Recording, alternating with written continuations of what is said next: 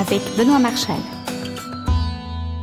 Bienvenue, bienvenue pour cette émission de Déclencheur. La photo, comme vous ne l'avez jamais entendue. Nous vivons une période de grands progrès en photo.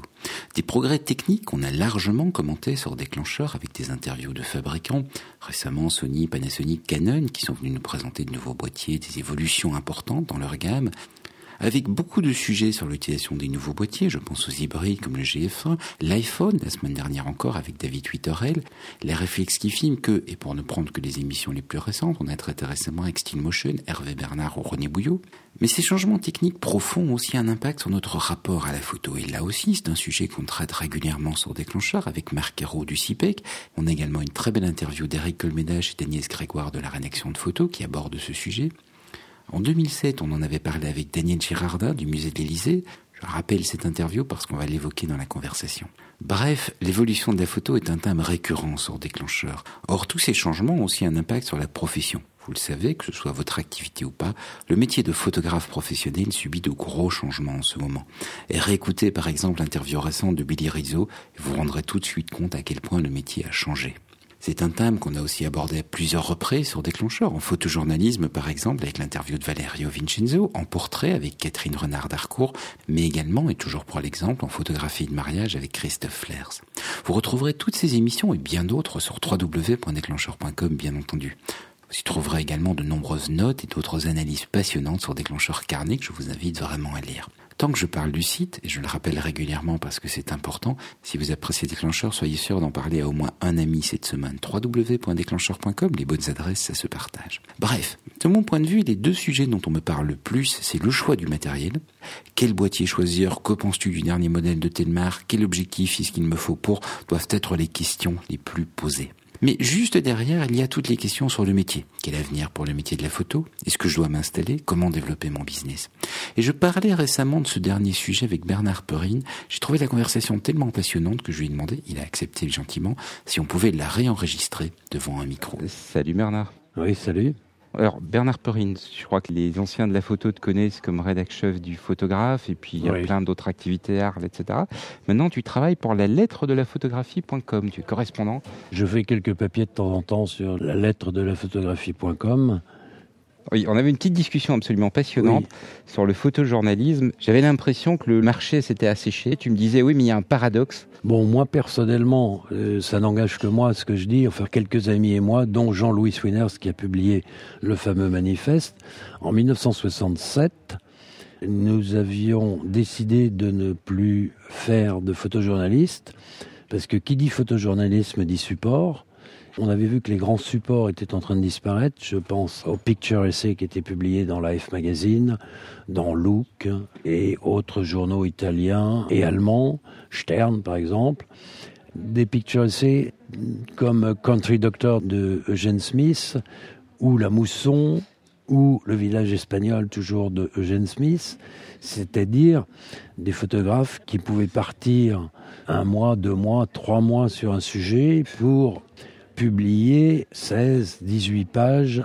Et là, j'ai l'impression, en soixante-sept, quelque part, il s'est déplacé vers la vidéo, vers la T V, bah, vers écoute, le documentaire. Euh, c'est très simple. Moi, en soixante-neuf, je maniais à Paris les premiers appareils euh, euh, vidéo avec, euh, d'un côté, une, une valise lourde composée et comportée, et puis de l'autre, ouais. une caméra à deux pièces. On appelait, mmh. on appelait ça, nous, les deux pièces. On a fait les premiers enregistrements au Festival d'Avignon. Donc effectivement, c'était un nouveau média. Oui, donc le marché, c'est connu. On peut l'analyser de différentes façons. Il y a des raisons économiques, il y a des raisons sociales, il y a des raisons psychologiques. Enfin, il y en a plein, on pourra en trouver plein. Mais une des raisons, comme me disait Fred Richtin, qui est professeur à l'Université de New York depuis vingt ans et qui, justement, euh, enseigne euh, ce qu'il appelle d'abord la photographie, ensuite les médias et l'imagerie. Mmh. Bon, par exemple, il a remarqué que ses étudiants ne savent plus lire. Donc si on ne sait plus lire, on ne peut plus lire les magazines. Dans son groupe qui a une quinzaine, une vingtaine d'étudiants chaque année, en vingt ans, il y a eu trois étudiants seulement qui lisaient un journal tous les jours. Et ces étudiants ne savent plus lire un livre comme le sien, qui est assez ardu d'ailleurs, mais ils ne peuvent plus le lire d'un bout à l'autre. Ils ne peuvent plus le lire. Donc ça veut dire qu'il y a toute une démarche d'esprit là qui serait complètement expliquée. C'est pour ça que je ne veux pas m'embarquer oui. là-dedans. On ne va pas s'embarquer dedans, effectivement. Non, je disais simplement euh, tout à l'heure que je viens de donner un ou deux cours. Là, j'ai pas de solution, mais j'analyse deux paradoxes à l'heure actuelle. Alors d'abord, il y a la rapidité. À la fin du dix-neuvième siècle, la gravure était une industrie florissante. Il y avait des graveurs à tous les coins de rue à Paris parce que c'était un moyen d'illustrer les livres, les magazines, et cetera, les journaux. Bon. Mmh. Donc c'était une industrie florissante. La photographie est arrivée, elle s'est imposée parce que la photographie allait plus vite que la gravure. Mmh. Et je ne vais pas non plus rentrer dans le détail, mais on pourrait examiner toute la chaîne. En, par, en passant par un livre de chercheurs qui s'appelle « Le trafic des images », par exemple, pour terminer avec ce paradoxe, si on regarde, on s'aperçoit que ça a été de plus en plus vite. Avec mes amis de l'A F P, à chaque fois qu'il y avait un mondial ou des Jeux Olympiques, je lui demandais « Bon, combien de temps il te faut pour avoir les images et les publier ?» Ça a été trois heures, ça a été une heure, ça a été vingt minutes, et puis maintenant, c'est instantané. C'est-à-dire que quelqu'un qui a un téléphone mobile, qui sait le manier, il est témoin d'un événement, et ça, on l'a vu dans le métro de Londres il y a quelques années, et, et le tsunami et autre chose. Non seulement on a un photographe sur place qui fait les photos, mais instantanément, le monde entier peut être au courant d'un événement. Donc je veux dire que mon premier paradoxe à partir duquel il faut reconstruire, mmh. c'est qu'il y a toute une histoire de la photographie qui est basée sur effectivement la technique d'aller de plus en plus vite. Maintenant, on ne peut pas aller de plus en plus vite. Chaque fois que le pendule est au maximum d'un côté, il repart dans l'autre. Mmh. C'est-à-dire que peut-être que dans le futur, ce sera effectivement de ralentir. On fera une réflexion sur ce qu'on envoie. Comme certains photographes qui se différenciaient des, je dirais, des photojournalistes de l'événement, c'est-à-dire les agences télégraphiques, c'est-à-dire qu'ils restaient un peu plus longtemps pour essayer de décrypter un peu, de voir un peu ce qui allait se passer, et cetera. Bon, voilà, ça c'est une hypothèse.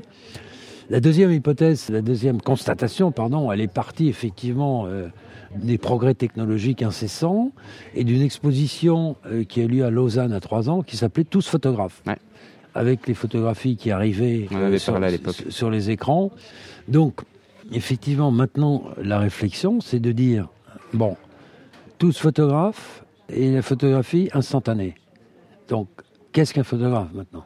Je l'ai dit au, à un certain nombre de jeunes dans les cours, vous devez prendre ça en compte et essayer de reconstruire quelque chose. Vous avez peut-être, vous, les solutions. Là aussi, on pourrait faire une étude. La photographie professionnelle qui investissait euh, des tas de secteurs il y a encore vingt ans, ces secteurs se sont complètement euh, rétrécis. Je pense, par exemple, au moment des défilés de mode, les photographes faisaient des photos, les labos travaillaient jour et nuit parce qu'ils développaient les images des modèles et ils en tiraient des jeux de cinquante, de cent, de cent cinquante, de deux cents pour donner à leurs représentants, pour les diffuser tout de suite. Bah, bon, tout de suite, euh, ça oui, voulait dire quelques le, heures plus tard. Le lendemain. Donc c'était une activité intense pour les laboratoires mmh. et pour les photographes professionnels.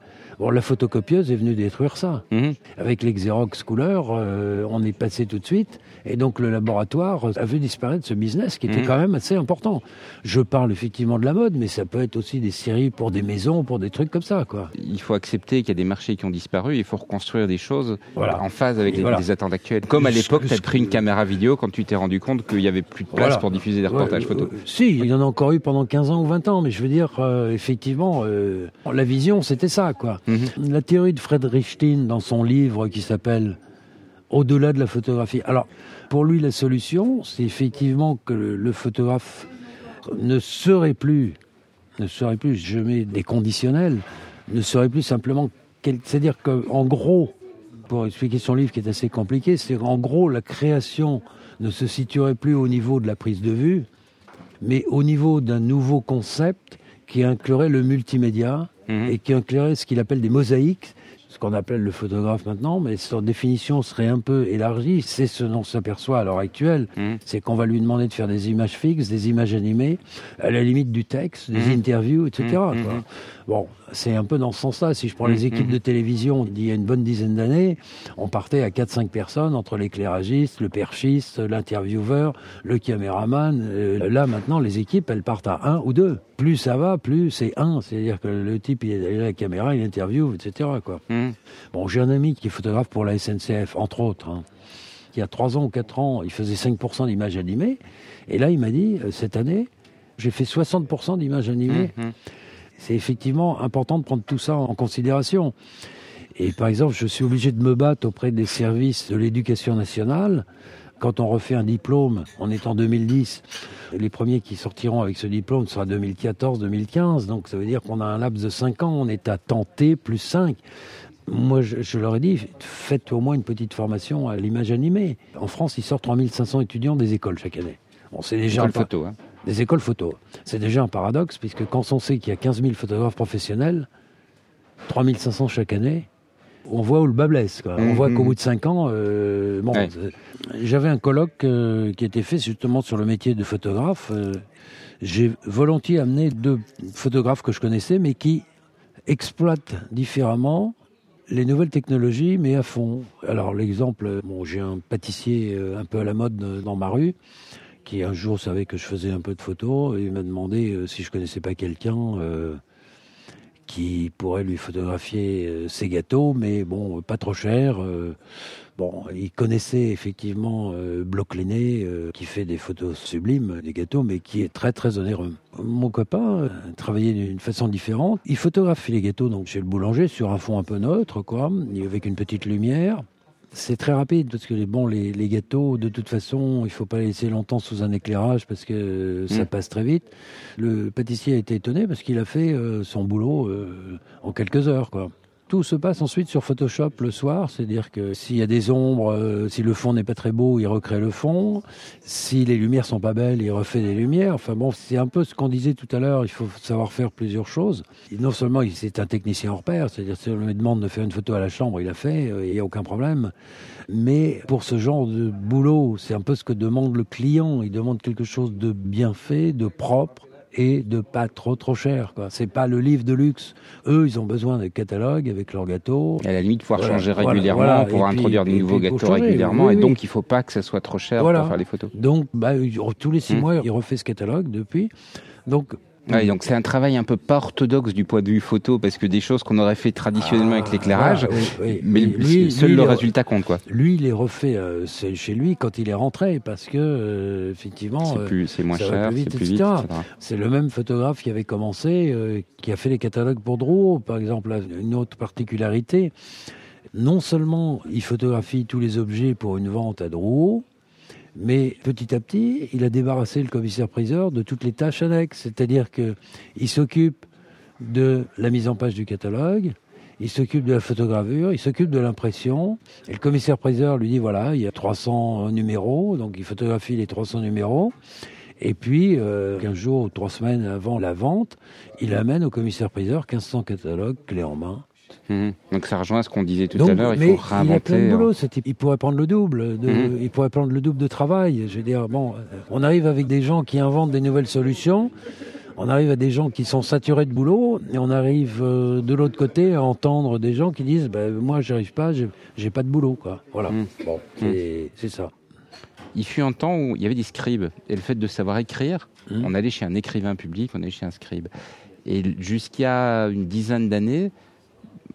Techniquement, c'est un peu avant, mais pour que le fait que les appareils soient dans les mains des gens, et cetera, jusqu'à une dizaine d'années, bah, si on voulait faire des photos un peu correctes, on allait chez un photographe. Je peux dire qu'il n'y a pas des amateurs qui savaient les faire bien, mais ça veut dire que globalement, si on voulait une bonne photo, on allait chez un photographe. Alors qu'aujourd'hui, en finale, euh, si on veut une photo bien exposée, bien nette, on n'a plus besoin d'aller chez un photographe, on a l'appareil qui le fait. Et de la même façon que le jour où tous les gens ont appris à écrire, bah le métier d'écrivain public s'est transformé. Ah oui, on est devenu auteur, on est devenu comptable, on est devenu, on s'est mis à faire ah autre chose. Ouais, je me demande si on n'a pas la même comme, chose dans la photo, quoi. C'est comme je t'ai dit, euh, à la fin du dix-neuvième, il y avait plein de graveurs. Voilà. Bon, il y a un autre exemple que j'ai vécu, la photo compo. Quand les journaux ont commencé à s'équiper avec des ordinateurs, en un petit peu plus d'un an, le métier de photocompo a disparu. Parce qu'il y a une technologie de remplacement qui est venue, quoi. Elle a disparu du jour au lendemain. C'est complètement dingue. Et puis alors, il y a une autre chose sur laquelle, effectivement, il est beaucoup plus difficile de, de raisonner à l'heure actuelle. c'est que l'esthétique a absolument évolué aussi. Avant, on avait des critères définis pour une photo, la netteté, et cetera, et cetera. Moi, je me rappelle quand j'ai commencé avec un vingt-quatre trente-six, je, je, les gens me disaient non, mais c'est pas possible, on peut pas travailler avec ça, quoi. Mm-hmm. C'est pas sérieux, quoi. Bon, euh, bon. Moi, j'ai fait un peu de photos de meubles aussi au départ. Ce qu'on demandait à une photo, c'était effectivement d'être parfaitement nette, parfaitement éclairée, pas d'ombre. Pas de pliure sur le tapis, je dis ça parce que j'avais un tapis plié, je ne l'avais pas vu, j'étais obligé de refaire la photo. Les perspectives des tables redressées, c'était ça les critères de qualité. Alors que je disais, l'esthétique évolue. Ouais. Les thèmes maintenant, c'est plus, vous me photographiez ma salle de bain, je veux que mon lavabo soit bien éclairé, parfait, et cetera. Là, je veux une ambiance de printemps avec une, une odeur de lavande, voilà. Donc on est passé par des tas de procédés, euh, de, le flou, euh, et cetera, quoi. Et ça a été un moyen d'expression. Alors, bon, ça, à la limite, ça ne s'apprend pas. C'est vraiment des modes qui passent et chaque fois, il faut être créatif. Mmh. Quoi, c'est-à-dire qu'on est passé, on est passé d'une voilà. démarche purement technique où il fallait oui, oui, une oui, certaine oui, utilité oui, à... Oui. à quelque part, si on t'engage, c'est parce que t'exprimes quelque chose. Voilà, parce que le truc purement exactement. technique, maintenant t'as des petites machines hein, oui, qui oui. font, euh, tu leur mets l'objet à photographier au milieu, oui, t'appuies ma- sur un bouton machines, sur l'ordinateur et il te fait la photo. Les, les machines à packshot, oui. Ouais, bien tout sûr, à fait. Ouais. Mais enfin bon, c'est pas tout à fait ça. Non, mais c'est pour dire que le, l'aspect technique... C'est pas... oui. Puis le conseil, c'est qu'effectivement, euh, de dire que ça va plus vite, c'est plus comme avant, vous serez pas photographe à vie... simplement en suivant des évolutions techniques. Donc effectivement, il faut se démarquer sur autre chose. Hein. Euh, bon, euh, et maintenant... Euh, il faut bon, se démarquer voilà. sur sa personnalité. C'est, quoi. C'est, c'est maintenant, oui, c'est, c'est sa personnalité. C'est-à-dire que maintenant, on va choisir un photographe parce qu'on connaît son style, et cetera. Euh, bon, voilà, et puis... Donc si j'essaye de conclure... Euh... Bah, non, euh, pour être honnête, on essaye de l'être avec les étudiants quand on me demande, mais pour revenir au point de départ, on a les deux paradoxes du départ... Et je pense que c'est à eux de reconstruire. Nous, peut-être qu'on n'a même pas les structures mentales. Eux ont des synthèses, parce qu'ils sont nés avec tout ça. Donc, ils ont peut-être des synthèses et des solutions à proposer. Et j'ai entendu une belle formule l'autre jour. Quelqu'un qui disait « L'avenir, c'est Internet plus le passé ». On peut en penser ce qu'on voudra, mais je pense qu'il y a un peu de vrai là-dedans. Voilà. OK. Voilà. Merci mais... d'avoir partagé ça avec moi. Très bien. Merci. À bientôt. Merci. Ben oui, à la prochaine. Il me reste à vous remercier de votre écoute. Pour ne rater aucune émission de Déclencheur, je vous invite à vous abonner. L'abonnement est complètement gratuit. Il s'agit simplement de vous tenir informé de la sortie des nouvelles émissions. Et nous supportons de nombreuses méthodes d'abonnement sur Déclencheur, y compris iTunes, R S S, donc Google Reader, NetVibes et compagnie, Twitter, Facebook et l'email. Toutes les informations pour vous abonner sont sur w w w point déclencheur point com. À bientôt.